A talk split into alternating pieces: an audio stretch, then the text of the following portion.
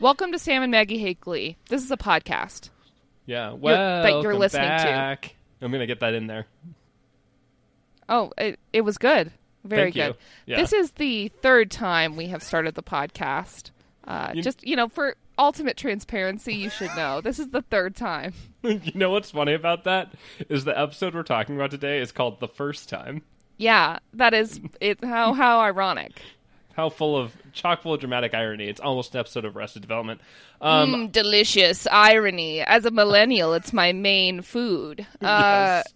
So we're watching this episode of Glee. Well, it's already been watched, uh, and we are watching all of them as the Yes. premise of this podcast to discuss Yes. them, talk about how much uh, we love certain parts but hate most of it. Yes, and uh, I'm Sam. That's Maggie. If you haven't if you haven't gotten Right. that before, um, but this is like I was saying, season three, episode five, the first time. Um, so let's just get out some of the details of this episode. Uh, it was originally aired on November eighth, two thousand eleven, with six point nine one million viewers, which is down from last week's seven point four seven million, um, which is real low. We're It's actually the point. lowest of the season. Uh, I was doing some browsing on the Wikipedia page, and it's the lowest one. Ugh. Which maybe it's because Pot of Gold was so garbage, and Maybe people I, were like, "I don't need to tune in to this mean- teenage sex romp." Maggie, you know what the real reason is, right? They What? knew that they were doing West Side Story, and they were Yeah. like, "I don't want to watch that because it's full of not white people. It's full of immigrant things."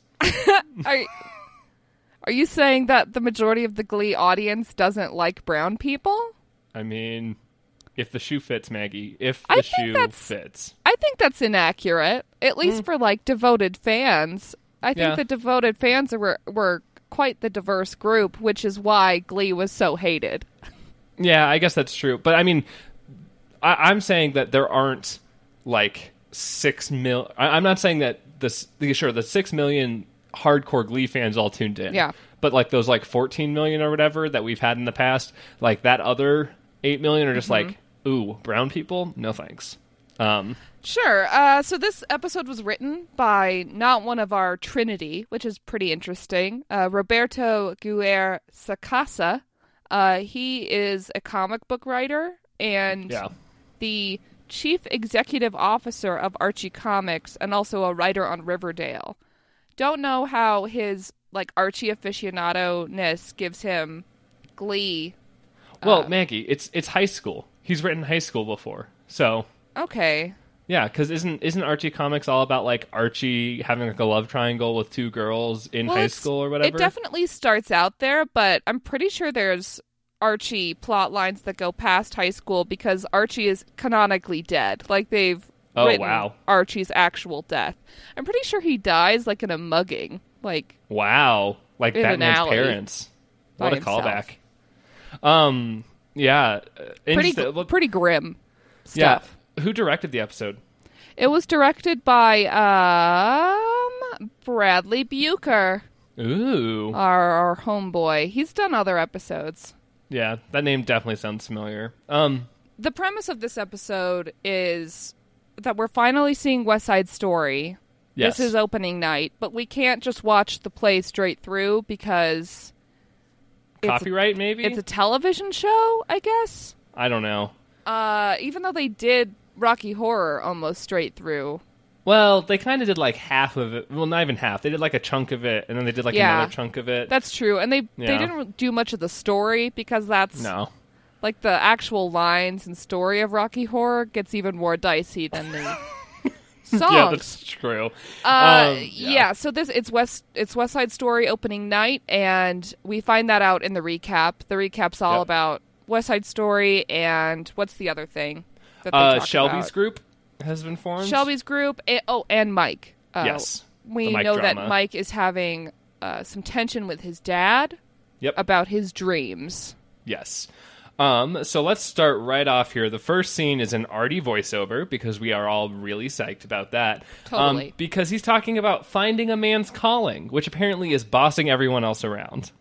Yeah, he's wheeling down the hallway at McKinley and just sort of reminiscing about directing the show. Uh, yeah. yeah. Well, it's his, it's his passion, Maggie.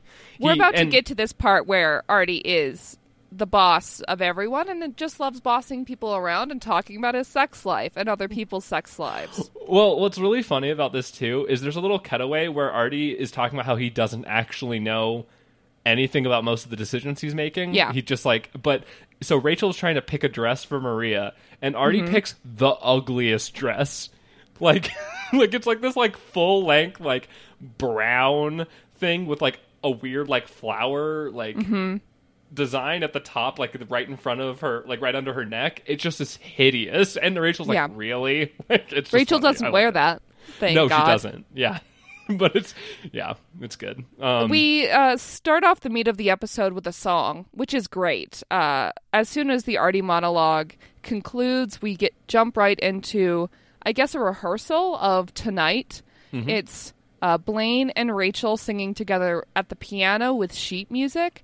You'd assume that if opening night is in the same week of The- this yeah. of this day, then why are they singing with sheet music at the piano? well, okay, and also we're talking about Blaine and Rachel here. Yeah. Which two characters in the show would I expect to know tonight? Just like offhand, like just, to yeah, know just it. have like, it in their repertoire already. Yeah. So whatever. I guess it's to kind of create this setup where like the directors are watching them like intently do this one number, not with any choreography or anything or like any like placement, just just singing it. Um It it is it is weird, right? Yes, Like, I, it's I weird. get that we're sort of nitpicking, but it's it's weird.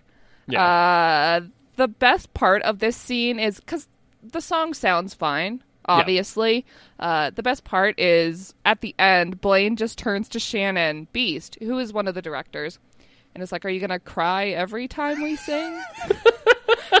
it's true. She is it's so good though cuz like I love Shannon Beiste. So I do like I'm. I'm fine with it. But yeah, so She gets teary a couple times this episode, though. I don't Yeah. like how much they make Shannon cry.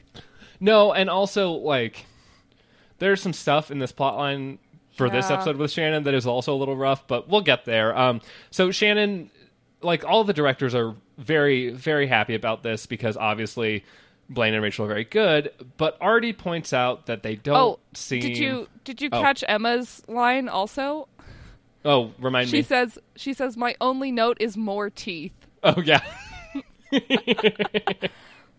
uh yeah, it's so yeah, so Emma and Shannon seem very very happy with this. Um Artie seems says yeah, yeah, it was good, but um I don't believe it. I don't I don't believe that Yeah, the two of it- you it's are good, but where's the sexual energy?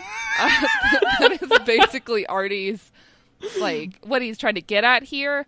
Yeah. Uh, he's just like, so, uh, what, wa- what was y'all's first time like? And then Shannon and Emma peace out hard. Like Yes. Emma, Emma at the first mention of any sort of sex is like, I'm gone, bye. And, Yes. And uh, Shannon is just like, yeah, this is inappropriate. I'm leaving. Yeah, well, it's, I do appreciate because if this is, it's going to happen later again in this episode and go the wrong way. But Shannon and Emma typically are like two of the teachers that shy away from like the super inappropriate conversations with students, which I very much appreciate. I appreciate like, it as well. Uh, Yeah. However, the combo between Shannon and Artie later, Exactly, that's bad. It's Yeah. not good. Um, it's bad. Uh, Blaine is the first one to be like, uh, "I'm, I'm waiting. I've decided to wait." Yeah. and and Rachel jumps on that and is like, "Yes, me too." Well, my favorite part is that she does the little thing, like there's like the little like whisper that Rachel does to Blaine right after. And she's like, "I'm so glad you're my Tony." Like, Yeah, it's cute. Uh, yeah. Um, but I- so Artie then describes his own first sexual experience. yeah, and he says so. He talks about how Brittany called him other names, but how it made him feel like a man. Yeah, because oh god, it's Yeah, I hate Artie's character so much. me like too. it's so gross. And so essentially he kind of like virgin shames them, which is yeah he's like he's like yeah i get uh, as your friend i want to support you Uh, even though you seem to hate fun, but as your director, I'm concerned. And she's like, "Hey, Yeah. you suck." Well, and so so that's the thing about this episode. This entire plot line is based on the fact that Rachel and Blaine are such like attention hungry Yeah, like people that they think Yes. that this criticism is so deep that it Yeah. that Artie must know that the audience will hate their show if they know if they smell the fact that they're virgins or well, whatever. Like they seem to very much trust Artie that Yeah. This is affecting their performance. They're just like, Yes. "Oh, yes, of course, whatever you say, Mister Director." yeah, Which God. I, they're both very much um, focused on success. yes, that's You true. know, they both want to be very good and Yeah. like uh, get support and stuff like that, and want they want a positive attention. So I understand uh, where they're coming from, but they are they just seem to believe it. I don't know. Yeah, no, I know. It's so then we get the Glee title card. Let, let's jump into the meat here. Um, we start out right away with Rachel starting hatching her her plan to solve this problem. Yeah. Um, she talks to Finn in the hallway. They're putting up campaign posters for Rachel. You'll remember she's killing her friendship with Kurt in order to ambitiously steal as much as she can from him. Yes. Um, of course. But so she again asks him about who he's going to vote for, and he's like, "Well, you know, I can't vote against my brother." And then she's like, "Well, can you do this with your brother?" And then she kisses him. Yeah, Um, they kiss. which- and then Yeah, Finn responds after the kiss ends with "Only in Kentucky." Yeah. like what? well, that's so. That's the funny thing is, I was watching it with Chris, and Chris's comment to that, what like to when Rachel does this is, "Well, of course Finn wouldn't do that because he's a raging homophobe." Um, See, when when Rachel said that, I was like, "Well, Finn wants to. He just doesn't really realize that about himself. That's why Ah. he hates Blaine." Yeah, it's true. Oh, so much is in perspective. I just I just like the fact that like four people watched the scene and all took like different things away from it. Well, but yeah, you know, it's it's multi-layered. Glee is so, you know, uh, it's like an onion. yeah, and it smells just as bad. But yeah, Rachel, it's just like some subtle seduction that she's doing, I guess, by Yes. being nice to Finn. well, I mean, yeah, I guess he's Uh, not used to it. So yeah, he talks about his Ohio State recruiter, like scout person. Uh, yeah, they're coming to a game. right. Like, Finn is feeling very positive about this. Like he's Yes. like, "This is gonna go great. I'm gonna go to Ohio State." And uh, when Rachel is supportive, he's like, "Oh, you're not upset that I'm not gonna play for NYADA's football team or whatever." right. uh, yeah. Rachel is supportive, and he's surprised. Yes. Then well, they set a date at Finn's empty house. Yeah. Wink. Lusty wink. Yeah, it's so yeah. So there's a big thing about how um, his parents are going to be out of town because Burt's doing the campaign thing now, and yeah, Bert and Kurt's Carol not going to be there. Yeah. Um yeah, it's I don't know. It, like we were saying, it, Finn is surprised that Rachel is supportive, and again, I think that's why that like this seduction technique is working is because Rachel is typically not supportive. It's pretty sad that Yeah. that that is the state of their relationship. Yeah. A much more healthy relationship uh, is next. I'm not saying it's the most healthy, no, mind you, it's uh, yeah, because one half of Klaine is Yeah. technically evil. Uh, textbook evil. Um, Yeah. So Yeah. they're at Blaine's house. Uh, they're just hanging out in his room listening to Roxy music. Do, What Yeah. is Roxy music? I have no clue. Also, because Blaine is like dancing super weird to it. Like I I love it. I don't know. It's just it's like a weird way to dance, and he says He's just something sort about of jumping around. Yeah, he says something about Bryan Ferry, but I have no idea who that is, and neither does Yeah. anyone else who's watching Glee. So, like, once Why again, do they Why do they do this to us? yeah. Um, but so this is this is Blaine's seduction technique, I guess. Well, kind of. Kurt is the one who brings up sex. They have like a pretty frank talk about how they aren't having sex. yes, Because Kurt's just like, "Do you find me boring sexually?" sexually. what a weird way to ask that question. Um, but yeah, and then well, what's funny is Blaine kind of turns around on Kurt here and is like, "I thought that's what we wanted." Yeah. and then he does well what's funny is then kurt says some stuff about like like letting Don't you your ever hands have urges and want to Yeah. tear your cl- or clothes off or whatever? Uh, And Yeah. then Blaine's like, yeah, but that's why they invented masturbation. To which Kurt gets immediately uncomfortable. Yeah.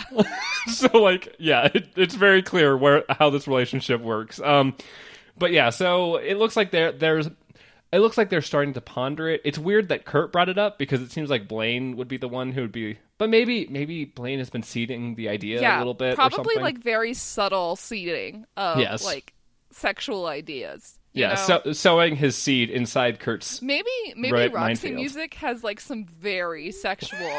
overtones yeah or like like some like subliminal messaging if you play it backwards it's like have Yeah. sex with the devil or whatever yeah Definitely. Um, uh, then there's a cute. Mo- they end the conversation with a cute moment where uh, Blaine's just like tearing off all your clothes is a tall order, and Yeah. they kiss. yes. Um, but so then let's move to the next scene, which is upsetting. Artie yeah, it's an confronts Shannon about her inappropriate conversation. sex. Absolutely. Yes. Um, yeah, because she. The nice thing is Shannon immediately pushes back a little bit when Artie starts talking to her about this, and she's like, "This is an inappropriate conversation to be having."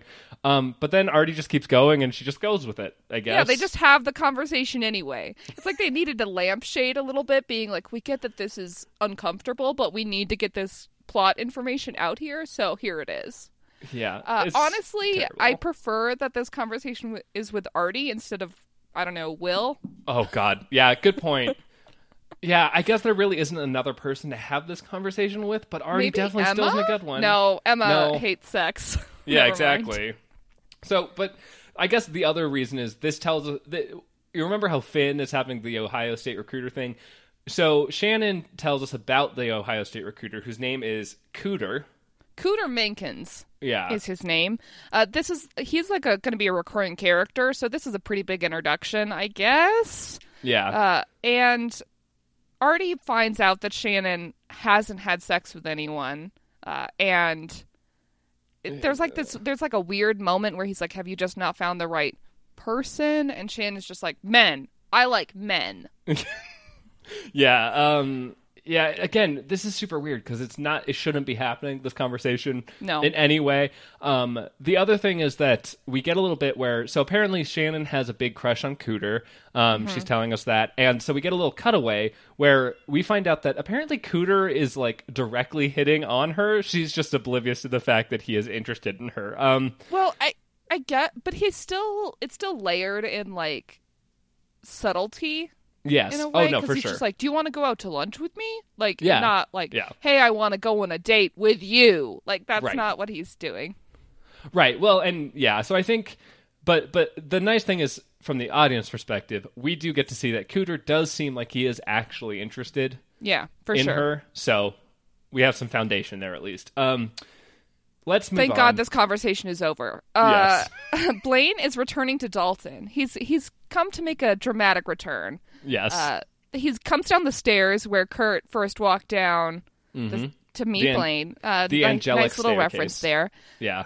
And we see the Warblers perform Uptown Girl. Uh, yeah. Some fun facts about this. It's not actually back. So most of the songs in season two were sung by the Beelzebubs from Tufts. Okay. Uh, For that, that's that's who the Oh. Warblers were. Oh, okay. Okay. Got you. Yep. Uh, but this time, it's actually the actors uh, Oh. who are playing the Warblers doing the the vocals. So that's So cool. that's why it sounds so auto-tuned. Yeah, uh, the the, uh, the main singer is Nick, uh, played by Curt Mega. Curt Mega is a much cooler name than just Nick with no last name. Yes. He is a very vanilla person, I will say that. Um, They all are though. like yeah. a big spoonful of vanilla ice cream. But it is so wholesome. It's a it's a good song, I think. Yeah, it is. Um, what's What's funny is they we actually meet one of the teachers of Dalton in this scene. Do Um, we though? Because she doesn't talk. Well, so it's the French I think teacher. she's a French teacher because she's holding that beginning French book. Well, and also because she's dressed like the French flag. Did you notice? Uh, well, that's also Dalton colors, Sam. That's true. Maybe Dalton is in France. Um, but yeah. So, What if it is? but anyway, yeah. So they like dance around her. She like she like shushes them as part of the song, and then they Yeah. all like dance around her, and she's obviously know how- delighted. Did you notice how Blaine knows all the choreography? Yes, because their choreography is easy and not hard to like. no, it's I don't similar. think that's what it is. maybe I don't know. Maybe he left that programming in them. Um, but anyway, Well, I, what I think happened is that uh, they know that Blaine is their leader, right? So Blaine is act- it looks like Blaine is learning the choreography with them or whatever. Like there's a part where he jumps in and like looks around and is like, huh, "I'm doing the right moves, right?" No, what's happening is that Blaine is setting the moves from the beginning, and they're all just copying him. sure, Uh, a a weasel has appeared. yeah, hey. a, a little minx shows up. Yeah, uh you've just you what what moves what moves do you want to use on him in your battle? What will be super effective? Uh, schoolboy charm? Yeah, um, direct sexual energy. Yeah, so I was uh, this, this is Sebastian. Sebastian Smythe Yeah, I think that's what is it is. his name. Uh, let me look on the Wikipedia page because there's actually some pretty interesting things Yeah, about the description of the character. Okay, Here yeah, the the actor is go. Grant Gustin, right? Yeah, it's Grant Gustin who is the Flash. I don't Yes. know what else he's done. I don't know either, but I know he is the Flash. I've heard that he's better as the Flash, but like to Grant Gustin's credit, Sebastian immediately comes off as like creepy and gross. Yeah. So- Grant Gustin makes his first appearance in this episode, playing a new quote unquote major recurring character, Sebastian Smythe, a gay Dalton Academy warbler who sets his sights on Blaine. That's also a quote. Uh, Gustin won the role after an exhaustive weeks long casting search, and the character is referred to as quote unquote promiscuous and scheming. I mean, So- very true. Yeah, It- that it that's definitely hit, comes hits off the nail on the head, right? Yeah, I'm glad that they gave us a promiscuous gay character because we really needed one of those. Thanks, Glee. Yeah, I, it, this is sort of falling into the queer villain archetype Yes, in a way. Like you sort of expect him to pull out like a cat or something in the middle Or of like- a scene to start stroking it, yeah, or like twiddle his mustache or whatever. Yeah, or like look in a mirror and be like, "I'm so beautiful." I'm fairly co- I want that to happen now, actually Yeah. a little bit. But yeah, so he he's singing with them. He's in the Warblers now. Um, but so uh, there's a there's Yeah. a break in the song, like a dance break, where a bunch of warblers just do some flips for Blaine. yes, yeah, that's great. Um, yeah, and then but so after the song is over, they are all very excited that Blaine is there because you know glorious return. Um, but he's not. He's just there to invite them to West Side Story since he's yeah, he's giving them tickets, and then Sebastian comes up to him and is like, "Hey, so you're this Blaine that everyone's talking about?" He Yeah. comes on strong, and they have coffee together at like this is the At same Dalton? place where Yeah. where Kurt and Blaine had coffee that first time. yes. Uh, it's it's which- it must be in Dalton, right? Like It's in Dalton, but they're definitely drinking out of like paper cups. Maybe there's Yeah. like a coffee stand somewhere. I don't know. Maybe. Yeah. The the other thing that's interesting too is that when Blaine says, "Are you a freshman?" Sebastian says, "Do I look like Do a I freshman?" look like a freshman? Which is a very clever way of not telling us. yeah, because then they don't tell us. Because then Blaine doesn't say anything. He's ashamed to say anything, and then Sebastian never clarifies. So yeah, cool. He cowed Blaine, I guess. Yeah. Uh, the this scene is paired with another one. We go back Yes. and forth in between. Uh, it's a rehearsal for West Side Story. A boy like that is the song. Uh, Yeah. Santana and Rachel are singing it together, and uh, it's you know if you don't if you haven't heard the song, if you haven't seen the show, it's a uh, a song about how evil Tony is basically, yeah. or how evil he could be. Yes. Yeah. Mostly because I, I I have to disclose I've never seen West Side Story. But Um, you you know the but- plot of Romeo and Juliet. So Exactly. I Yeah, think so- you're all right. So I think uh, the the concept here is that her sister is warning her that like she should be careful with quote a boy like that. Um, so a the idea, like that could kill your brother. yeah. So when we look at it, then we see like this makes Sebastian seem even more ominous, Yeah, which is it great. makes him seem very evil. like yeah, and so um, they lay it on thick that this this man is evil. Yeah, so um, there's also a quote I just picked up because I thought it was great. Sebastian says that he heard that Blaine was, quote, apparently sex on a stick and sings like a dream. Um, Both true, but what a horrible thing to say to someone. right? About someone behind their back? Like, I don't know about like the behind the back thing. That's fine. Um, it's just a very Weird thing to tell someone that someone else told you. Yeah. uh, that and also the this is the their first interaction, like their first Right. conversation ever, and it's just like, hey, you're sex on a stick. Let's make Yeah. out right now. like the, I don't know. Yeah. Yeah. Uh, Um, maybe I'm just maybe I'm just too much of a prude for Sebastian. Yeah, Maggie, maybe you should try living a little. I know you don't like having fun, but like as your director, But as your director, I'm concerned.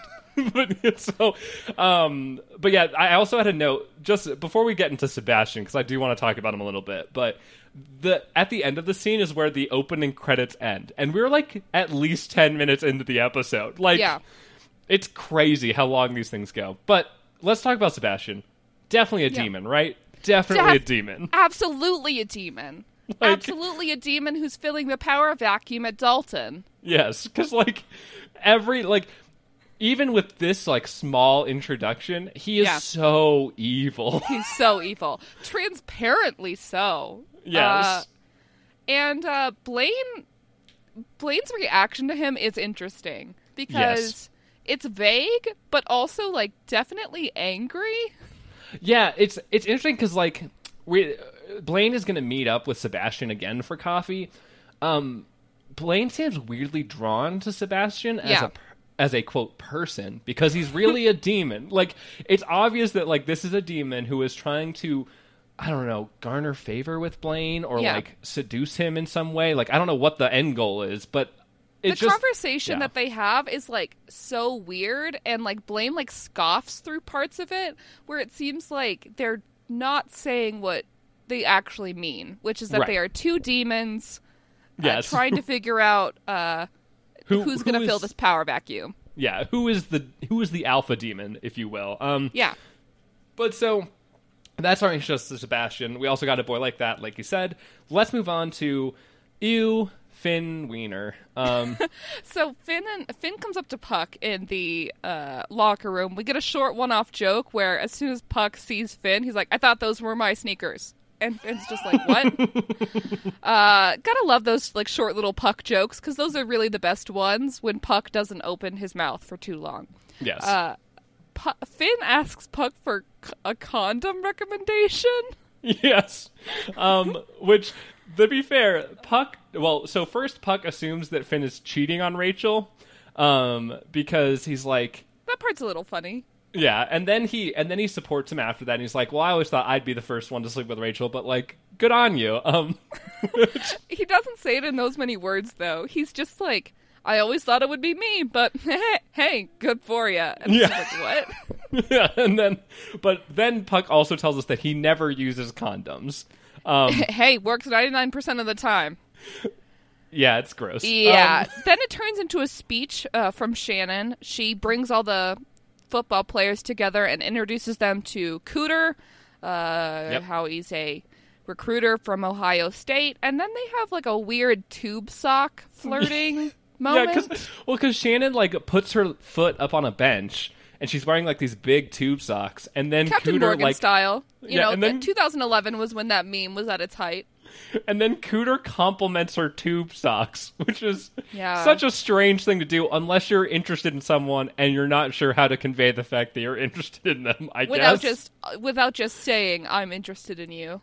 Yeah, which it's funny because the football players do share some looks that like show that they understand that Cooter is interested in her, but Shannon does not does not No. get it. Um, which you know, pretty classic trope, I guess, but also Yeah, she offers to give him like the rest of the pack of tube Yeah. socks. uh, but yeah, Okay. Then we get to the hallway. It's another Klaine conversation. We have Mm-hmm. like four of them this episode, which is honestly great. sure. Uh I just I just want all the characters to be gay and talking Well- to each other rather than any of the other garbage. Maggie, we do get Sebastian talking to Blaine. Does that count? Um, but I guess.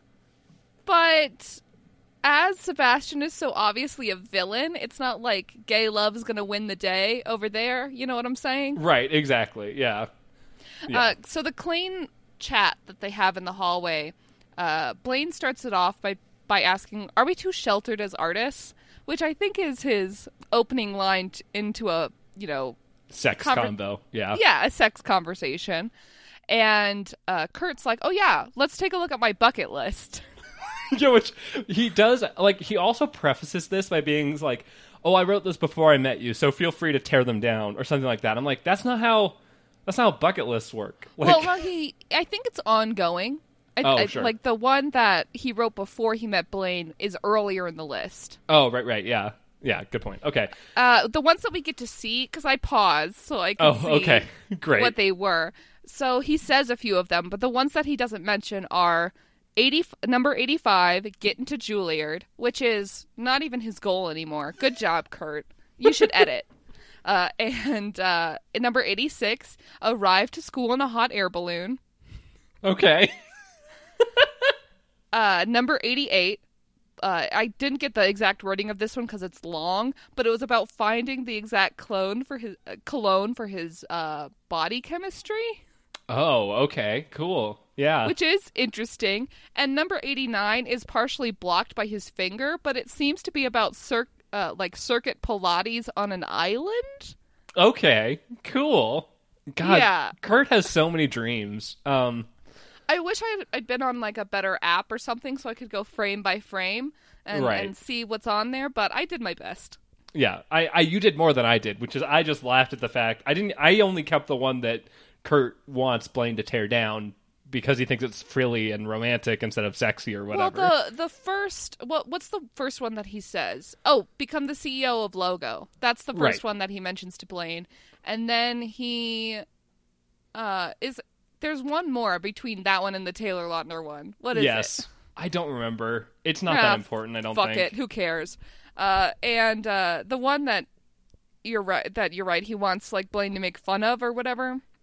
Yeah. Is he's like, yeah, uh, number number five or number six. It's really early. Uh, have relations with Taylor Lautner in a field of lilacs. Yes. Um, which, to be fair, he's like, that sounds so silly, I know. And Blaine's like, it doesn't sound silly. It sounds hot. It's hot. and he's, he's making intense eye contact. Well, and the thing that, what was funny about it is when I was watching it the first time, I was like, is he trying to push for like an open relationship? Like, like is he being like, Maybe. yeah, go find Taylor Lautner. I'm gonna go fuck that Sebastian dude. Bye. Like, I don't. I, okay. Uh, I, I it definitely feels to me like Blaine is just sort of clumsily seducing Kurt. here. yes, yes, like he's just like, oh, Kurt mentioned something about sex. I have to tell him that it is hot. Perfect. Yeah, exactly. This will Yeah. work.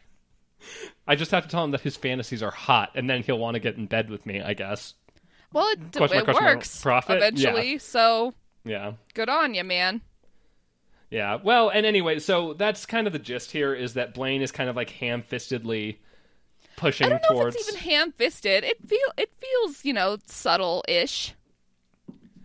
Okay, Blaine is pushing towards relations. He's doing he's doing a better job than Rachel is definitely. Yeah, that's true.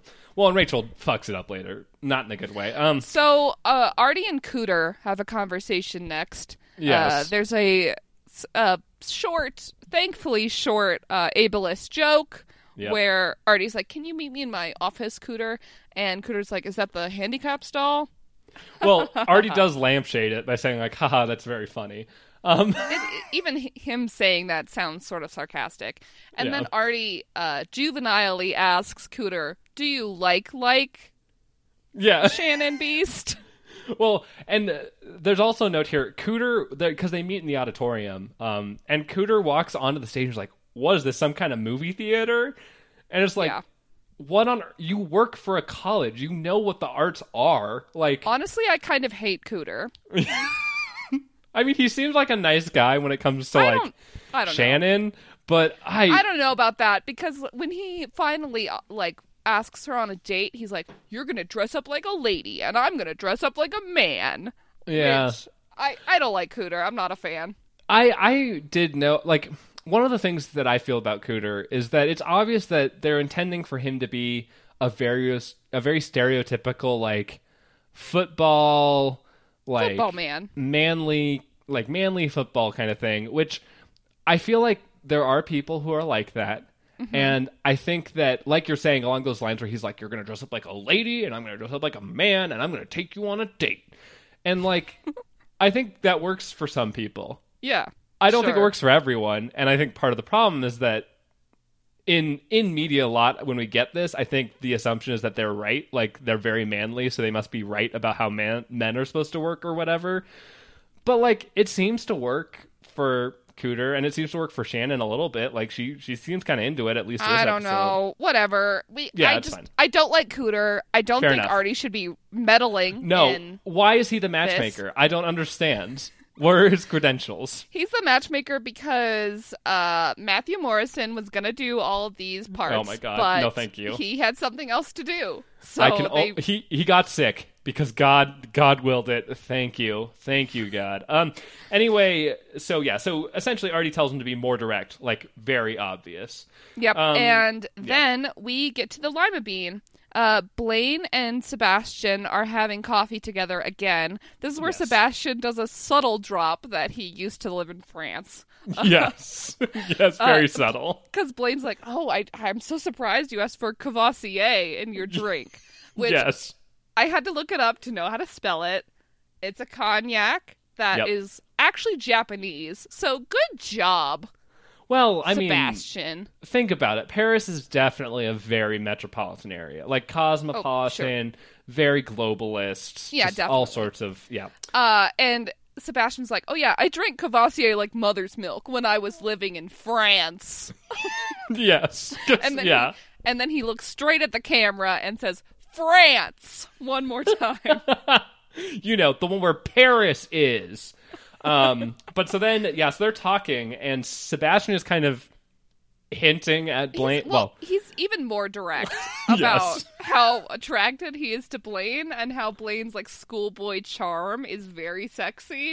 And Yes. Blaine's just like, oh God, please no, I have a boyfriend. right. Which, yeah, so then Kurt overhears this and is like, Because Kurt's me, just suddenly what?" there. Also, Yeah. was this was this a planned coffee date between Blaine and Sebastian? Like, was like Blaine like. I'm Sebastian. Come to coffee with me. I'm gonna introduce you to my boyfriend. Like, Well, what was what so- was this? I'd I'd argue that probably the gayest place in town, besides Scandals, we'll get there, um, is the is the Lima Bean. So is this local coffee shop? coffee shop. Yeah. yeah. So I imagine that all of the gay people in this town, oh, well, all the gay men, I think, uh, I think the the gay ladies find other places, but Mm-hmm. all the gay men seem to hang out at this little coffee shop for n- not much reason besides the fact that I guess it's metropolitan to drink coffee a lot all the time. I guess. Uh, yeah. Kurt's just suddenly there, and he is wearing a half shawl, uh, jacket poncho thing that I actually really like. Uh, Yeah. It his fashion this episode is pretty good, and he hates Sebastian on sight. Yes, because he's he's he's smarter about Sebastian than he is about Blaine. Um, that or maybe like Blaine, you know, has been pushing the dials a little bit in Kurt's brain to like set this up, just in case Sure. any other demons tried to encroach on his territory. Yeah, Um, he's just like yeah. if any other uh demons come in come into contact with you, you will hate them. Yes, Because I need you to. You're my backup so that I can defeat all of them. right. Um, oh, maybe that's it. Maybe Mm-hmm. maybe Kurt, maybe by using Kurt's like innocent energy, like Blaine can Mm-hmm. He's use it masking to destroy himself. his yeah he can use it to destroy his enemies his other Yeah. demonic enemies hmm interesting um Uh, anyway sebastian, invites them to scandals yeah, Sebastian asks them what they're doing that night, and uh, Kurt's like, "Oh well, we're rehearsing for the school musical, and then we're gonna do our skin routine on the phone." oh my god how hot um and uh, he's very territorial of Blaine. Like grabs his arm, and we get like Yes. a zoom in camera shot of that, just so that we we know they're touching. yes Uh, yes And that's when, yes, Sebastian invites them to Scandals, which is the gay bar in West Lima. jesus And Yeah. uh, Kurt uh, says yeah, says they're in, even though Blaine is like, um, maybe, maybe no. yeah well because sebastian implies that they should quote live a little and this kind of harkens back to the conversation blaine was having with kurt about like being more adventurous or whatever so then kurt's like yeah we're gonna fucking do it like watch us, Sebastian. Just watch us. Just watch me smile with no teeth. but yeah, so then yeah, they're gonna get fake IDs to get in or something. Anyway, let's Sebastian's going to give them to him to, to them because he's also a crime lord. Yes, uh, well, yeah, So in the next scene, Finn does a, an actual crime. yes, He does ba- uh, something very bad that Yes. just sort of laughed off. Right. Well, see, yeah, that's the again 2011 when I mean to be fair, this still happens in 2018 because the world is a terrible place. But when vegetarian and veganism was a joke, it's a joke that people don't eat meat because why? It's- why would they? Definitely still a joke now. Uh, I know, I think- I think a little bit less of one. Yes. Yeah. That's what I'm Uh, saying. so what happens is that Rachel and Finn are eating dinner at Finn's house with very loud piano music on Yes. uh, like a boom box behind them and Classy. Ra- Rachel finishes and like wipes her mouth and she's like wow that meat substitute was so good I've never had fake meat that tastes that good or like tastes so much like real meat. and, And Finn then- responds in like sort of a panic being like yes of course it was fake meat because I know you so well and I know you're vegan Oh my god. Yeah um it's yeah. Well, this is not a joke because this is like this shows that how how their relationship is basically trash. Yes, yeah. Because honestly, like if you're dating someone and you don't remember that they're vegan, you Are don't you know who dating they are. Yeah, you're not dating them. Like, oh god. And what's funny about this is that Rachel later in the scene is like, and we haven't fought for like the four months that we've been together, and everything's been just peachy keen. And it's like that's not. And I'm Finn not doesn't saying- say anything. yes. He's actively lying to her for the rest of their relationship as of right Yes. now. Yeah. Um, I did write down when I did because I, I watched this episode before you did, and I did text you to say that Yeah. Finn forces Rachel to eat meat um, at this date, and you were like, "There's a joke in there about Finn's penis," and I, I can't though. Oh, I really don't want to make it now either. I I just can't. uh, ha- did you notice how like like the the interactions that these two straight people have about sex are a lot less frank? Like they're just sort of like, "Oh yeah, Oh, yeah. we'll spend the night at your parents' empty house." Mhm. And Right. uh Rachel it, during the scene is like, "Oh, we can wait on dessert. Let's go snuggle by the fire first. Yes. okay. Uh, then they go over there, right? And Yeah. they've la- it seems like one of them has laid out a an unpadded comforter on the So- ground So sexy. with like a single pillow. Uh, and Rachel sort of half leans. She's half sitting up, half leaning uh, on, uh, and her neck is like craned forward. It's the least sexy place to have sex for the first time. I just Oh, want to say that. for sure. But to be fair, Finn also points this out. I think Finn is the one who set this up because it's his house. But he Mm-hmm. also points it out where he's like, "I'm saving up for us to go to like a hotel and like really like do it up." But like he did with Santana. I know, right? Yeah, gross. Um, but yeah, so uh, Rachel, so essentially, Finn starts pushing on a little, being like, "Why right now? Like, I don't understand why things are different." And Rachel's like, "Oh, you know, just cause or whatever." Um, Just because I need to get this done by uh, the end of this week. yeah, which like Finn, Finn is not as stupid as we usually give him.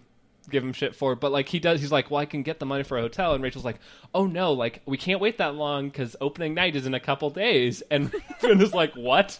Like, And then Rachel spills the beans that she needs to have sex for art purposes. Uh, yes, yeah, That and she's like, but that's not any of your business. That's my business. So that's not a part of this.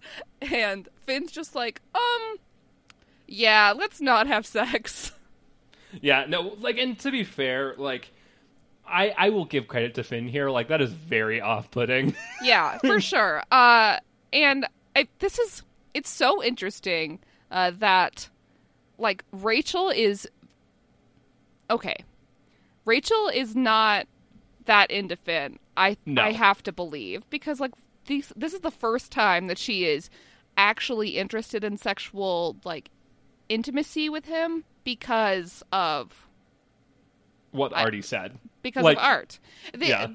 Like we know that the only reason that Finn got to touch Rachel's boob is uh, one because of the power of grilled cheeses, and too because uh, he agreed that Rachel's children would be Jewish. Right. Yeah. It was a reward. It was it was a reward for getting giving Rachel what she wanted. Yeah. So, yeah, um, Rachel is gay. Or I mean, if anything, she's obviously using Finn. She's obviously using- using Finn. She's using well, she is a gay robot, and she's using Finn as um some sort of uh tool for her high school experience. Yeah, she's she's trying like obviously, like she's saying here, she's like, "Well, I need to have this experience in order to like adequately portray the concept of Maria or whatever." Um, yeah. which it's like the the weird part about it for me is that it it seems like Rachel has also deluded herself. Like she doesn't Yes. seem to grasp the idea that this is really awful. Like what she's doing is not cool. Yeah, it is like, sort of weird that how both her and Blaine are just like, yeah, you're right, Artie. Yes. I know we talked about that like a little bit earlier in the episode, but yeah. we really do have to suspend our disbelief that these that these two people are just like, yeah, you're right. We need to have sex so that we know how to portray these sexy characters. characters. yeah. Uh, It's yeah. So anyway, let's move on because we're gonna get more of that soon enough. Um, Mike's dad confronts him about the Oh, musical. b- one more thing about the Oh, sure. Rachel Yeah. Finn date. It is nice that Finn stops them. Uh, Yes. Oh, yeah. Like that he's not like a total horn dog and is like, oh yeah, you're right, Rachel. Let's just have sex. Like it. That is one redeeming quality, I yes, guess. I think so too. I mean, to be fair, it does come from the fact that Finn doesn't want to be used. Yeah. Um, I don't know if it's necessarily because Finn is like trying to respect Rachel as much as it is he's trying to like Respect get some respect for himself. Yeah, exactly. but yeah, no, it's good. Um, but let's move on to Mike's dad. It's at the school for some reason. Um, and so Mike kind of pushes back because his dad is like, "You can't do the school musical. Arts are for the lazy and terrible people." And Mike's like, "Screw you, dad. I'm not going to be a doctor anyway." I think this the actual conversation they have is good. Um, where it ends with Mike's dad being like, "You're no, you're no longer my son if you continue to pursue this dream," and Yeah. Mike's just like, "Okay, fine." Uh, I think the the word word by word conversation is good, but it is very awkward that it is in the hallway at McKinley. yes, no, it's well. So my thing about it, I put a note: Was he really there? Because we've seen in the past that Oh my Mike god, Mike has some issues with hallucinations. Like, hallucinations of his dad specifically too. yeah. So like, no, that bums me out. I can't. I can't think about that too much. because like to be fair, we do have some information later where it's like his dad isn't at the musical, so like, kind of seems like it's realistic. But like, why is this at McKinley? It doesn't make It's any Mc- sense. It's at McKinley for production cost purposes. yes. it's at McKinley because they have no other place to film it. Couldn't they use like I don't know Brittany's house or something and pretend it's Mike's house? Anyway, They could have, but did they? No. And the only part of Brittany's house that they still have set up is Brittany's room, which definitely Oh, looks like right. Brittany's room. I bet. Yeah, we'd see Lord Tubbington in the side and be like, "That's not that's not the Chang's house." See candy Um, bars in the cat litter box. Yeah. see see Brittany in the background eating cat poop. Um, Ugh. so let's move. Let's move to Cooter and Shannon. Um, Yes. He he catches her lifting like with a bench. Um, and he brings her some flowers, which her response is, "quote I'm not sick." Um, it's like Yes. it's so like obstinately like unwilling like i mean and i guess that's the point they're trying to make is that shannon's Yeah. character is just very obstinate about not recognizing advances as like romantic interest like yeah, I think it's yeah. partly because like when Cooter is finally very clear with his intention, and it's like I want to take you on a date. I want you to dress up like a lady because I'm obsessed with the gender binary and I can only understand uh, interaction between two opposites. Uh, right well yeah he doesn't say that word for word, but that's the general intent. And Shannon is like, "Why would you want to go out with me? You could have any girl you want." Uh, Yeah. Well, and the Yeah. part that I I noticed, she does say it's like, "Who put you up to this?" Which I think says a lot about sad. her life, which honestly I I like this scene a lot because I think this is actually a really well done scene where like we get a lot of information about Shannon as a character without a mm-hmm. lot of like explicit like cut scenes to her getting bullied. You know, like, like Yeah. it's nice for Glee to actually just give us like character backstory without doing it in a terrible way. Like, I don't know. I I don't hate Cooter as much as you do, which like I see where you're coming from and I understand like I get that too. Like he does portray some really like toxic masculine kind of stuff where it's like yeah. I mean, that's Yeah. his entire character, though. Like, Right. he's Well, nothing yeah. else. Yeah, that's how Uh, football men usually are in TV. So Yeah. Shannon does like cry a little bit and Yeah. she she's just wrestling with the idea of femininity in general and like having trouble recognizing that within herself and Cooter's just like, "Well, you know, I could get any girl I want, but I date women yeah, like you." yeah. That I mean, a- anyway, the idea here. They set a finally, date. They're yeah, having a date. yes, Then we get to the next scene. Rachel has called a uh, a meeting of the Glee girls. Uh, she mentions the last time they did this was in the Madonna episode. yep. Do you, do you remember that specific scene? I mean, I don't remember the specific scene. neither do I. but I do I I vaguely remember the idea that this happened because I think that was around the time that once again they were having this plot of like you have to have sex or whatever because well because it was Jesse right she was. Oh I think- yeah, with Yeah. Jesse. yeah Yes, you know this because they sang like a virgin. You're Yes. right. yeah Uh, this uh, this it's weird for Glee to reference itself because it's not like it has any sort of uh, you know, reliance on maintaining you know plot lines or characters or anything like that. Really, Right. so it's Yeah. just sort of weird for it to actually reference itself. yeah Uh, but they have a sex discussion. The Yep. Glee girls. Uh, Quinn negs sex in general. She's just like, I think you should wait. I just don't think you should do it. It's something you can't get back, and Yep. makes everything more complicated. I mean to be fair for Quinn that is very true because That is she true, got but that's because Quinn made bad, bad decisions about Oh, sex. No, I, I yeah, and the fun the, the funny thing for me is Santana also tells Rachel to wait, but Oh, mostly yes. because Finn is bad in bed. Yeah, she's like, yeah, he, uh, uh, Ra- uh, Santana, Jesus, that took a couple tries to get the right name. Santana is just like, yeah, he's, uh, huge and lumbering, and I felt like I was gonna die underneath like him. under a sweaty sack of potatoes or something like yeah. Um, but so Brittany, okay, this is so this is like a throwaway joke, but this is actually like like there. It's very bad because it's, Brittany not, references it's a bad throwaway joke, for sure. yeah because she talks about how her first time was at like a summer camp and like an alien like came into her tent or something like that No, and it's and like she's like, yeah, uh, a guy came into my tent, huh, alien invasion, right which and that's it. Yeah, which to me reads rape. So thank you, Glee, for making that an offhand joke because it's not Brittany seems fine about it, though. right. But like, I don't know. It's just it's unacceptable for me that like the joke is that Brittany's first time was with someone she didn't know because like she thought that an alien had come into her tent or bunk or whatever. Like, I just yeah, know. it's it's a bad joke, definitely. And then we hear about uh, Tina and Mike's magical first time. yes, Uh, yes, Tina has like sort of this long speech about how magical and wonderful it was.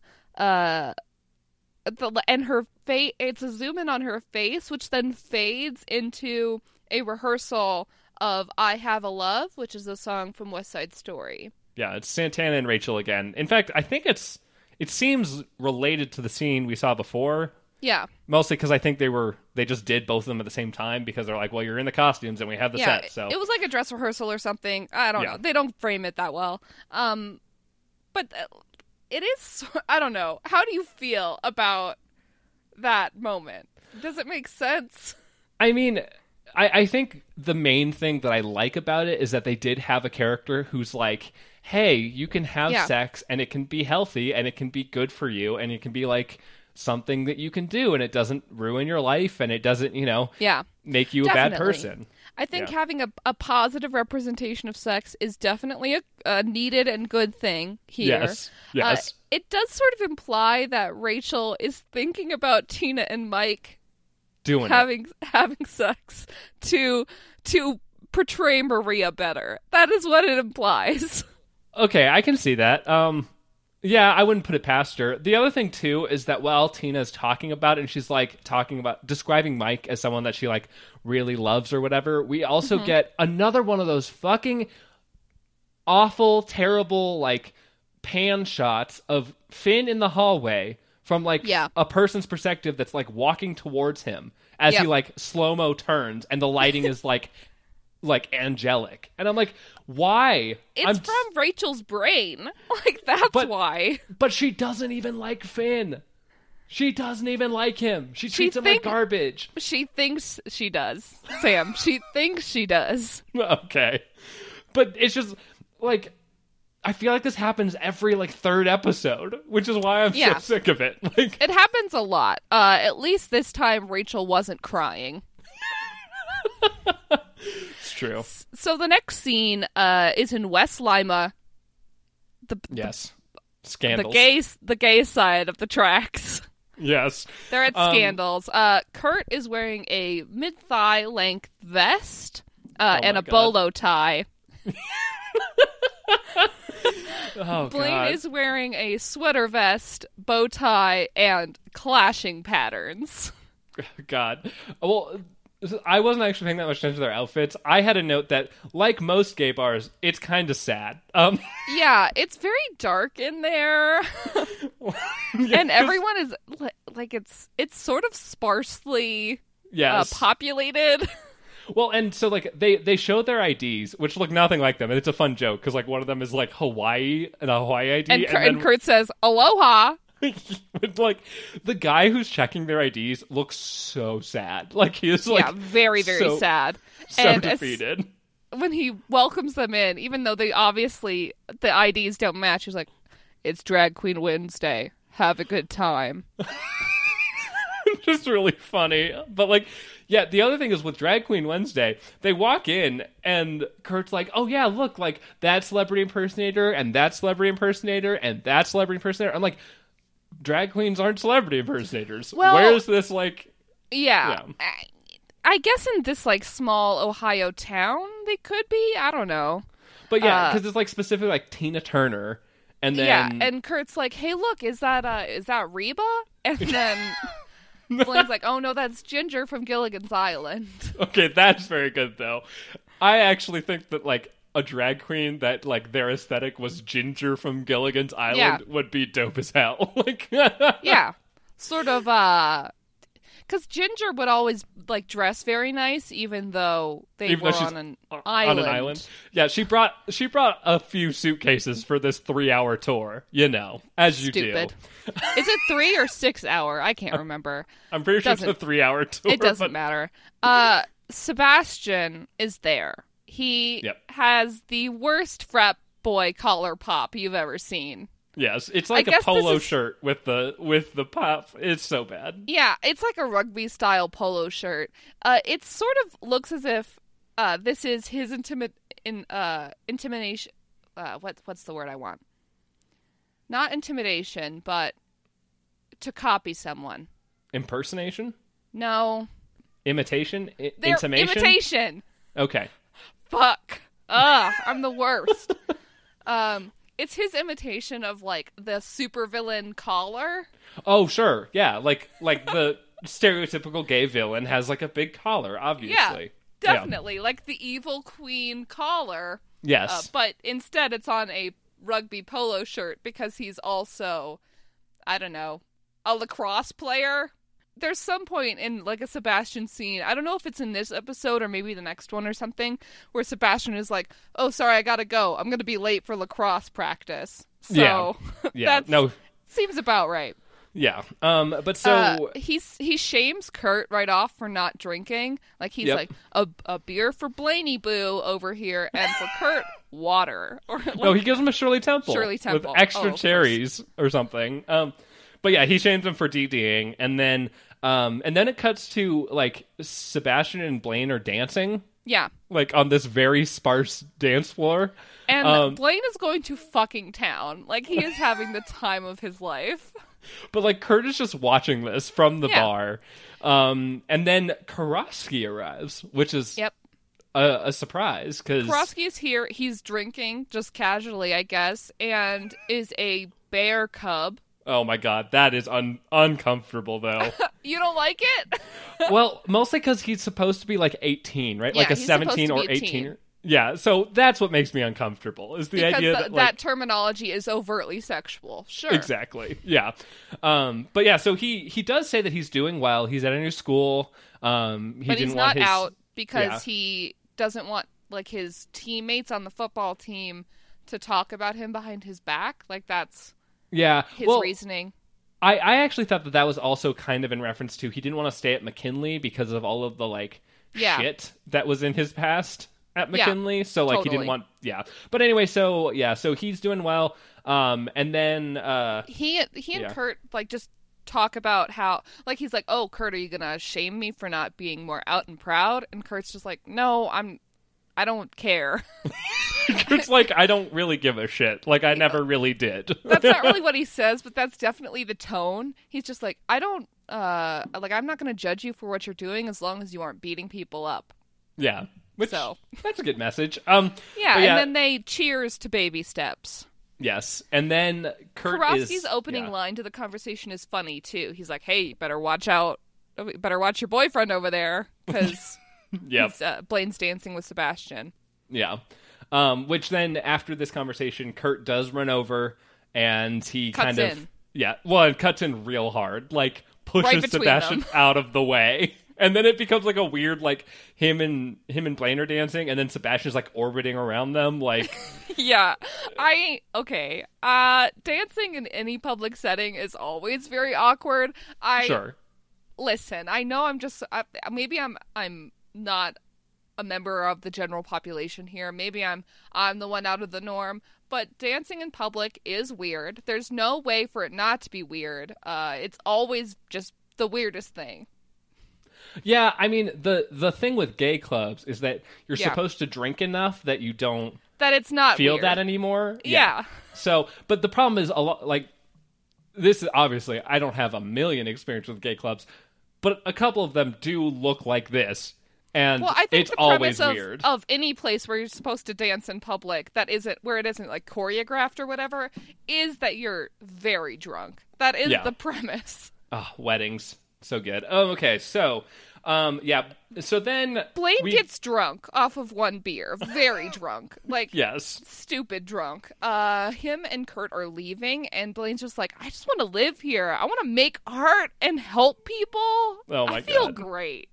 and Kurt's just like, you've had one beer. I'm gonna take you home now. Yes. And so then he he's putting Blaine in the backseat of his car, and Blaine tries to initiate sexy times with Yeah, Kurt. he he comes on to Kurt pretty hard. Like Kurt's Yeah. just like, "Hey, lie down in the back here to fall asleep and be on your side so you don't choke on your own vomit." and Well, and like, Blaine's just like, "I want you so bad, baby," and grabs him.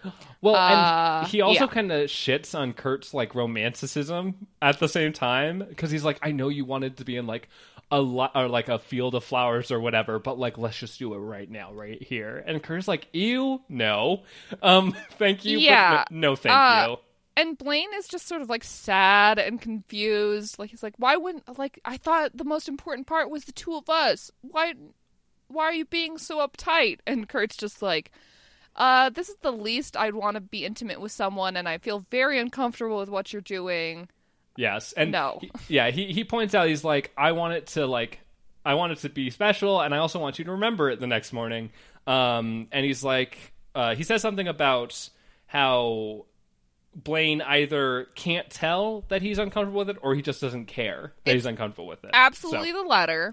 yes, Uh, absolutely. That was that's my thing. Is I put the Blaine is super drunk in quotation marks because I don't think he's actually that drunk. I think he's playing it up because you know, I don't, I actually don't know anymore. Like, it's just a terrible idea. Like, all of this is just terrible. He's only, Yeah. had, he's only had one beer. No one gets this way after one beer, He is little though. I guess. but yeah, Uh, um, yeah, yeah, I mean, def- so Blaine's definitely evil, and he doesn't care if Kurt's No. uncomfortable or not. He actually prefers it. Uh, right. And um, this this scene, it sort of feels like Blaine is trying, like, hey, maybe this will work, and then I don't have to connive. uh, I don't have to keep on doing that conniving plan that I'm that I'm working Right. on on the other side. If, Yeah. if it works this way, then I can just drop that one. Way hey. Well, and Um, also this does make Kurt's life hellish because it does. essentially he then does a quote apology for being too spontaneous um, and refuses a ride from Kurt and says yeah, he's, going like, to I'm, walk home. I'm just gonna walk home, and Yeah. then Kurt dramatically twirls. at Yes. the end of the scene. I get that. I get that Kurt is just closing the door, like the car door, but he Right. he tur he he twirls right. yes, of course he does. That's that's the only way Kurt can do anything. Um, but yeah, so it Kurt Blaine have a, like a little not great moment. they, Um, they have a little tiff, a lover's Yeah. tiff. yeah. Then it is opening night for real. Yes. Here we are backstage. Emma is looking out, peeking out through the curtains, and we see Blaine and Rachel uh, doing their makeup. They admit their virginal state to Yes. each other. Uh, uh, first, Rachel is just like, "I've failed you," and Blaine's just like, "Me too." Yes. yeah, and they're like, we should just cancel the show right now. Yeah, that I love that part where Rachel's like, "We just need to, we need to cancel the show. The audience is going to know that everything isn't authentic." Which, yeah. So then we, if we cut from Well, that to, oh, Then yeah, Artie comes by and it's like, "Hey, Blaine, enough blush. yeah, Darken your eyebrows, Rachel." And Rachel's like, "My eyebrows are fine." And Blaine puts on more blush. but yeah. So then, but then Artie becomes crippled with doubt about Yeah, his his whole directorial. He has like a Debut. moment moment of panic where he's just like, "Everything's wrong. The curtain's gonna go up, and everyone's gonna know I'm a fraud." Yes. And Emma reassures him, like, "No, you've done a great job." And Yeah. then uh, the the cast come by, uh, Tina and a bunch of uh, and Puck and Santana and a bunch of other nobodies uh, reassure him and present him with flowers. Yes, and they they they thank him for they they're like, oh, sometimes we didn't know what we were gonna do, but like you always were there. You were our lighthouse. To which Artie does reply, but I didn't know what I was doing either, which is definitely something you want to hear from the director right before opening night. Like, yeah, this little speech from Artie is I c- can't even really remember it, and I watched the Well- episode less than an hour ago. he's explaining that like he's talking about quote the greatest gift you can give a guy and essentially it's to give him absolute power over everything it's essentially to let let him make all the decisions for everyone because he thinks that that's what manliness is all about i guess i don't know Well, Um, okay, that is definitely not the speech. no that's not exactly what he says but like He- well, he talks about how like having being in a wheelchair, people think that you're a child and they treat you as if you're a child. Having the power of being a director made him feel like a man. That's that's the speech. But yeah anyway it's fine let's move on finn cries in the shower that is that is not okay. I guess that's part of this scene, but that's not the part I care about. well it starts with finn crying in the shower like i don't know how else to put it like Well, we this is a very familiar place for us Yes. as Glee Oh, viewers. Uh, is Finn in the shower? This is not the first time nor the last. Right. Uh, we'll see him there, but he is crying pretty violently and like pounding his fists against the wall. Right, which it doesn't seem like we have any reasoning as to why he would be doing this, but we might get it in the future. Ooh, foreshadowing. Wink, wink. Yeah. Um. But so then this cuts to Puck doing the same action against a set piece on stage. on Because, you know, stage. Uh, Cooter and Shannon, uh, Wemma, Mike's mom, all these people are in the audience. Oh, also Mercedes. All Yes. these people are in the audience. And we see a performance of America by Santana, Tina, Puck, uh, a random assortment of cast members that we've never seen before. yeah. The Jets, which include Mike, Quinn, and Brittany, are also a little bit in this scene. Yes. Um. My note is this starts with some maybe offensive accent work done by non Latinx characters. Yeah. So Santana's is fine. Yes, I agree. Uh, but Puck's is a little maybe maybe no. Uh yeah.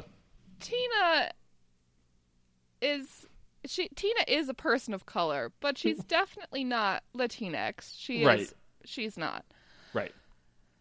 Rory is not Yeah. shouldn't have this at all. Ro- There's no Rory's, reason. Uh Rory's accent's pretty bad. it's it's very like it's really bad. But anyway, yeah, the song is great. Um Yeah, Santana mm, sings lead as Anita, and uh, it's great. I really love this performance. I thought it was really awesome. Yeah. Um, and then at the end of it, so like Maggie was saying, they weave the Jets in a little bit. Um, so Mike and Quinn are both there. Um, and It's a part that Puck's character would have sa- uh, sang, uh, right, like the, but already uh, made some waiting tables and choices. shining shoes. But instead, it just looks like the uh, white well-off gang is like, shine my shoes. Yeah, it's weird. It, Emma does comment on the fact that Artie made this choice, um, and it's a quote risky choice, I think. But Yeah. like, and it's a Whatever. typical Glee move in that the Jets are in the house, like the right? Oh yeah, no joke. It's stupid. I hate Fleet. they're in the house like singing at the stage. Okay i think the reason why glee does this so often has people in the audience instead of on stage is because it is a very exhilarating experience to be that close to a performance right? Right. so glee is just like this is a fun thing that people like when it happens to them live so we should just do it all the time Yeah, it kind of loses its edge though after the like twentieth time. Anyway, um, yeah. So the we- song gets a standing ovation Yes, uh, Mike's mom is there. His dad is not, but his mom is very supportive. Yeah. I, I love his mom so much. They have Um, a touching moment of like eye contact. Yeah, they and just we- sort of nod at each other. yeah, we also see that Sebastian and the Warblers are all there, um, near the front because they all have the tickets. Do we Um, do we get a shot that Finn is there this time? I think I think so. Yes, because I know we I know later we get a shot of Finn in the audience, like at the end Yeah. of the episode. Yes. Um, but so as as people are o- o- ovating, giving the standing ovation. Yeah, we get the best line of the episode. The ad, Yes. maybe maybe the best line of the season so far. Yes. Blaine turns to Rachel in the wings and says, How are we, as virgins, supposed to follow that? Like it's I I guess it's is it a joke? Like was it I, to be it a has joke? to be, right? It's it's very funny. It's so silly. It's like the most ridiculous thing. How are we as virgins supposed to follow that? How are And- how are how are we And- as virgins supposed to do anything? I don't know. Rachel doesn't laugh. No. at, at that, she's just like, "Listen, I think we can do this. We just need to think about how Tony and Maria they found each other and knew Right. that they were they were right for each other." uh, Out of all the people in the world, and I know I feel that way, and you do too, and we just need to hold that in ourselves during our performance. And Blaine's Right. just like, "Yeah." Yeah. No, I, Then- oh god. then they both go out on stage together like Right. and just they are mid stage and the lights just turn on i don't know how Right, that scene yeah. is fucking set up like No, why like- why is the introduction of tony and maria them just both standing in the middle of the stage Well, the thing is, it, it cuts like right after. so we don't know we, we just Yeah. know that they're on stage that's what was implied i'm just saying it's lazy It Is is all. Well, yeah. Um, then we get a yeah. some quiet whooshing yes, I I put because the subtitles say quiet, quite whooshing. whooshing. it's it's another dance whoosh. Uh, Yes. As we've got with like the booty camp uh, introductions a couple episodes back, where Mike and Will just sort of whooshed around each other. Yep. Uh, this is again more whoosh dancing. Uh, Blaine is practicing a move that he got wrong over and over again, uh, which we find out when Kurt comes up to him and they talk about the show and how they both did. Yep. Uh, and Blaine compliments Kurt on his Officer Krupke, which we never get to see. We do see uh, Kurt in costume later, and it is very cute. Yes, yeah. So they essentially compliment each other. They're both like, "Oh, Yeah. we did so good tonight. Let's just jerk each other off a little bit." Ironically, Okay, that's a little Um, bit too real because that, I mean, Because yeah, so then Blaine tells Kurt that Sebastian means nothing to him Well, because there's a there's a it's a very cute conversation. Okay, you're not playing it up about how cute it is. They they come up. Blaine also has tears in his eyes the entire time. right. Well, sure, yeah, it's he's he- apologizing. Yeah. Yeah, he brings Kurt over to him and he's like, "Put your hand on your heart Oh my god. and and and remember this: Sebastian means nothing to me." Well, because it's it's mirroring a scene from West Side Story. Yeah. I assume. Yes. But yeah, so um, but then so yeah, so he apologized for the night before, and then Kurt feels obliged to po- apologize as well, even though Kurt literally did nothing wrong. But like you know, And Why then not- they why kiss, not make him do that? Yeah. and uh, Kurt's like, "Wow, you just take my breath away." Not just now with that great kissing, but also uh, on stage. I'm very proud to be with you. And Blaine says, "Good, I want you to be." It's cute. Uh, yeah. And then they then- decide, yeah, yeah. they decide to skip the after party to smush their body parts at Blaine's house. You you just really had to make this very touching scene much grosser. Man, Much more it is visceral. gross. It's gross. It's not. This whole we've had this whole plot before. Why do we have to have it again? When Like, did we have this plot before? the Madonna one where they had sex for the first time? like a virgin. Except it wasn't it wasn't gay sex, Sam. That's- I guess that's true. It wasn't motivated by stage ambition. So, Kurt never seems to realize that that's Blaine's intention, though. no, because he's sweet and wholesome. Also, Um, because Blaine is very conniving and smart. yes, much much more so than Rachel. Um, which we find out Rachel goes to Finn's house, um, which again still only has Finn in it. the Hummel Um, Hudson house is nice. Yeah. Well, I guess by combining their finances, they must have. I Really? guess. Or, but Uh, no, no, and- they moved into the Hummel house. The Hummel They- house was just already nice. Like, yeah. The tire shop must just do really well. I don't know. or maybe, maybe Kurt's mom was from a nice, well-off family. Could be. Well, Yeah. we know that uh, there is a demon curse on that line. So Right, exactly. But anyway, so um, Rachel arrives and uh, she assumes that Finn is still mad at her for the because he answers the door and he seems uh, he seems agitated somewhat. Um, Yeah, it's sort of normal Finn look on his face where he just looks, you know, agitated and and like he needs to poop, but he can't because he doesn't need enough fiber. Yeah. Um. So she assumes that she that he's mad at her because of the sex thing, but we find out that the recruiter wasn't interested in Finn because he's terrible at football. Yeah, and Finn cries. He he's like having a lot of intense emotions, uh, and he says word for word, "I'm not good enough," uh, Yeah. which is true. Um, yes. So I, I have to wonder, how did this timeline work? Like, when did this football game happen? So I guess it technically had to have happened before the show, but in then like the afternoon, or because Puck would have played in the game, but he was and- he performed in but the show. But also also Shannon and Cooter are in the audience, which Yeah. means that like if they went on a date, their date was either to this or like well after this. Like I don't know. I get that we don't need the exact timeline for this story to work, but it's frustrating for me as like a as someone who picks apart Glee Right. episodes that they don't really they're not very Well, nice uh, to yeah. us.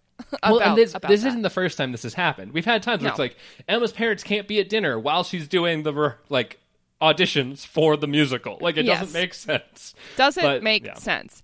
Uh, I have to agree with Finn when Yes. he says that he's not good enough to be a football player or to NYADA. Uh, well, I okay. To be fair on this one, I wrote down that Finn throws a I think justified pity fit, like like a pity Mm-hmm. party for himself, where he's like, everything sucks, like everything is falling down around me. Um, and I do I do actually kind of like the scene when Rachel comforts him by being like, your dreams aren't dead, you've just outgrown them. Which it's because Rachel thinks that he's like made of I don't know adamantium or whatever, like Mm-hmm. nothing can touch him, but. yeah, At the same time, yeah. that is like one of the things that doesn't really make sense about their relationship. Uh, One that Rachel loves him doesn't. Right, yeah. Why would anyone love Finn? Uh, and uh, Rachel really believes in his talent. Yeah, which I don't think we have much evidence of. So No, I don't think we do either. Rachel also is like, I'm going to give you something that no one is ever going to have. right. So she I don't can. think she's bestowing your flower upon someone is like the. I mean, it's definitely not the best message to send about sex. vir- uh, sex and virginity to Yeah. teenagers Yeah. because we should be emphasizing that virginity doesn't exist. Right. Uh, Well, but yeah, and that's not what the- this show is doing. It's from Yeah. 2011. But even so, like we shouldn't be emphasizing this idea that like sex is a reward or like like Yeah. some way to like help like like to console someone. But it can, I mean, it can I mean, be it can used as be. like a Yeah. like intimacy can be like a comfort, I Right. suppose. Uh, but it is sort of a strange framing. Yes. Uh, and Finn's just like, but the show already the show already opened. Opening Oh night already happened, and Rachel's like, it's fine. Uh, th- it's not about that anymore. Even though they definitely have more shows to perform. Right, So- exactly. She's probably got in the back of her mind. Well, at least tomorrow's tomorrow night show will be authentic. Um, but she Which does is probably what Blaine is thinking too. Okay. she does she does have a rare apology though in this scene Mm-hmm. where she apologizes for use it like trying to use Finn and to being like blinded by her ambition. yes. So you know it's rare that Rachel does this, so I appreciate it at least. Um, and then Then- yeah. We get the final scene. It is a song, uh, One Hand, One Heart. It seems Yes. to be from maybe the next night's performance of Sure. West Side Story. Uh, Blaine and Rachel sing it at each other. It's a Yeah. good performance of the song, I think. Well, Maggie, and you can tell that it's from the next night's performance because they're definitely not doing it as virgins. it's so. much more authentic. You're right. but yeah, it's it's so it, it comes off.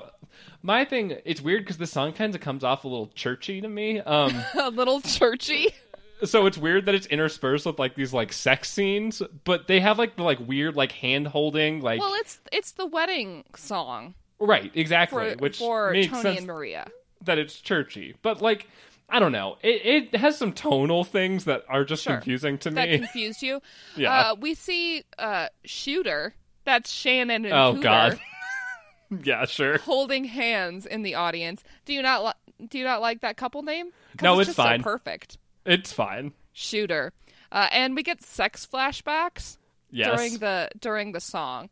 So we see flashes of Rachel and Finn lying in a bed this time. Thank God, not on the fucking ground where Rachel's like halfway up, halfway down, craning over with her neck half bent in two. No, no, thank you. No thanks.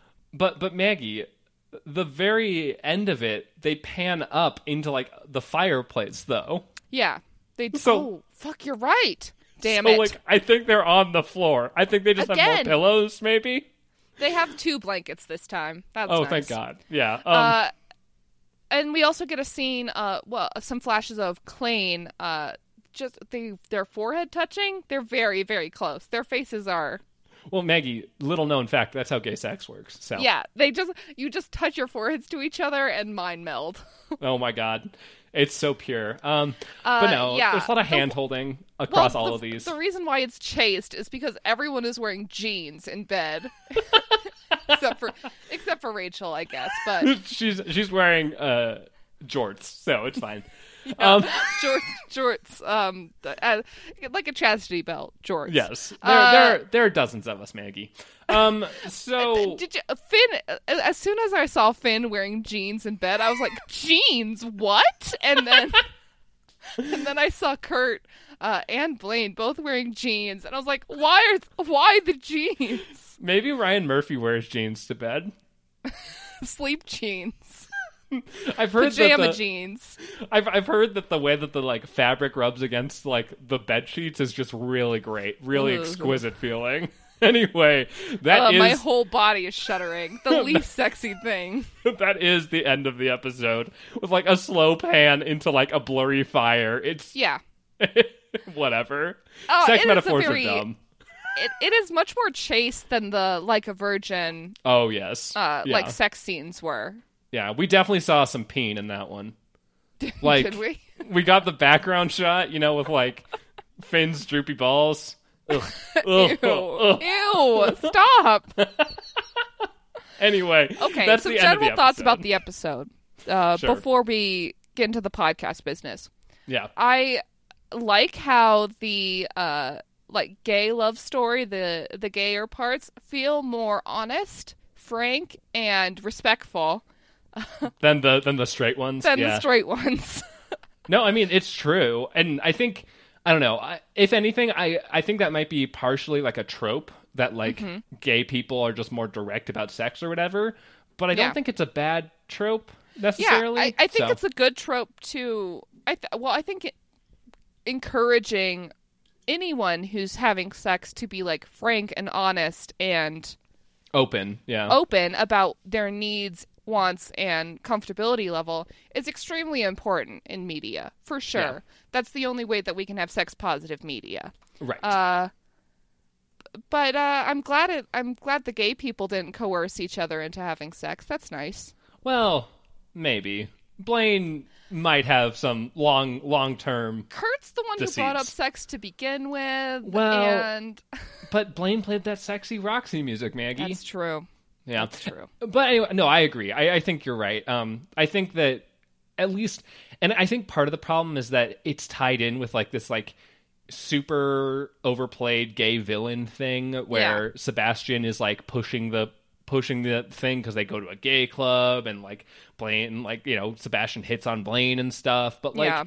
I'm still I still think that it's good. I think it's a good a nicer portrayal of sex positive sex positivity. Yes. Especially more so than Rachel's. All right. I've got a hard out coming up here soon, so let's get to the podcast business and let's do it fast. Okay, podcast business. but it's a metaphor. And metaphors are important. Gold stars are important because gold stars are a metaphor for me being a star. Um, I'll start. Gold, Gold star. stars. Um, I'm giving mine to Shannon. Um, I think, Okay. like I was saying, I love that scene. I love her characterization. I think they did a really good job with it. So, boom. I'm giving mine to Blaine. Okay, evil. Um, let's move to best number. Um, so it's all the West Side Story numbers essentially. yeah, Um, so the the numbers listed off are we've got they are tonight. Uh, the uh, rehearsal at the beginning, "Uptown Girl" by the Warblers, which, fun fact, was the only one that charted on the Billboard's Top 100 out of any of these songs. makes sense. "A Boy Like That," Yep. Um, "America," and Yep. "One Hand, One Heart." Oh, don't forget, I have a love. Oh Um, yes, yep, yep, yep. The, But yeah, the, I mean- the tyke sex scene. Yes. I have Yeah. a love. Yeah. Um. So obviously, the real pick here is America, right? Like, Absolutely, definitely, definitely, definitely, for sure. yes. I think Uptown Girl is second. Uh, yes, agreed. Yeah. Um. But it's just, I love Santana. I love when I she love leads. Santana. I love. I love yeah. Santana so much. And this is such a good like, uh, like mostly because like it's nice that like we actually have you know like a a stereo like not like a, a Latino song like you know West Yeah. Side Story. They are supposed to be from Puerto Rico. You know. Yes. so it's nice that we get to have someone who's quote correct like like you know like the right person Yeah. Uh, to do it doing it It's Someone nice. who isn't white. Exactly That is Um, nice. Also, yeah. Sant- I want to do a special mention. Santana looks amazing in Oh this my God. episode in her Yep. Anita costume. yes the anita outfit is amazing um let's move on to the rating so we can The finish rating. this up uh i'm giving it one out of five slushies One out of five slushies. I think I'm going to do the same yeah uh, because while uh, the gay villainy of it all isn't the best, I'm never going to be upset that they've introduced another gay character.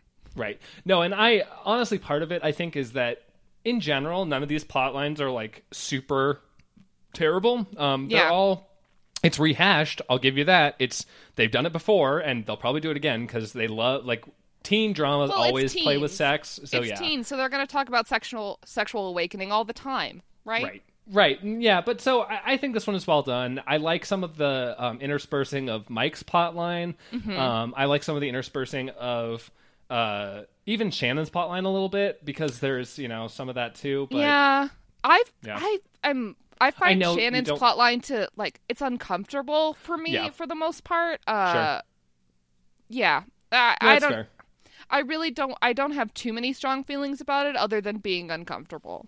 Yeah, which I mean, yeah, but I, I think mostly because I feel like in comparison to like these teenagers, it's nice to have a character who like I don't know, feels more fleshed out to me in some cases, like which is weird because like she's definitely a minor character, but whatever.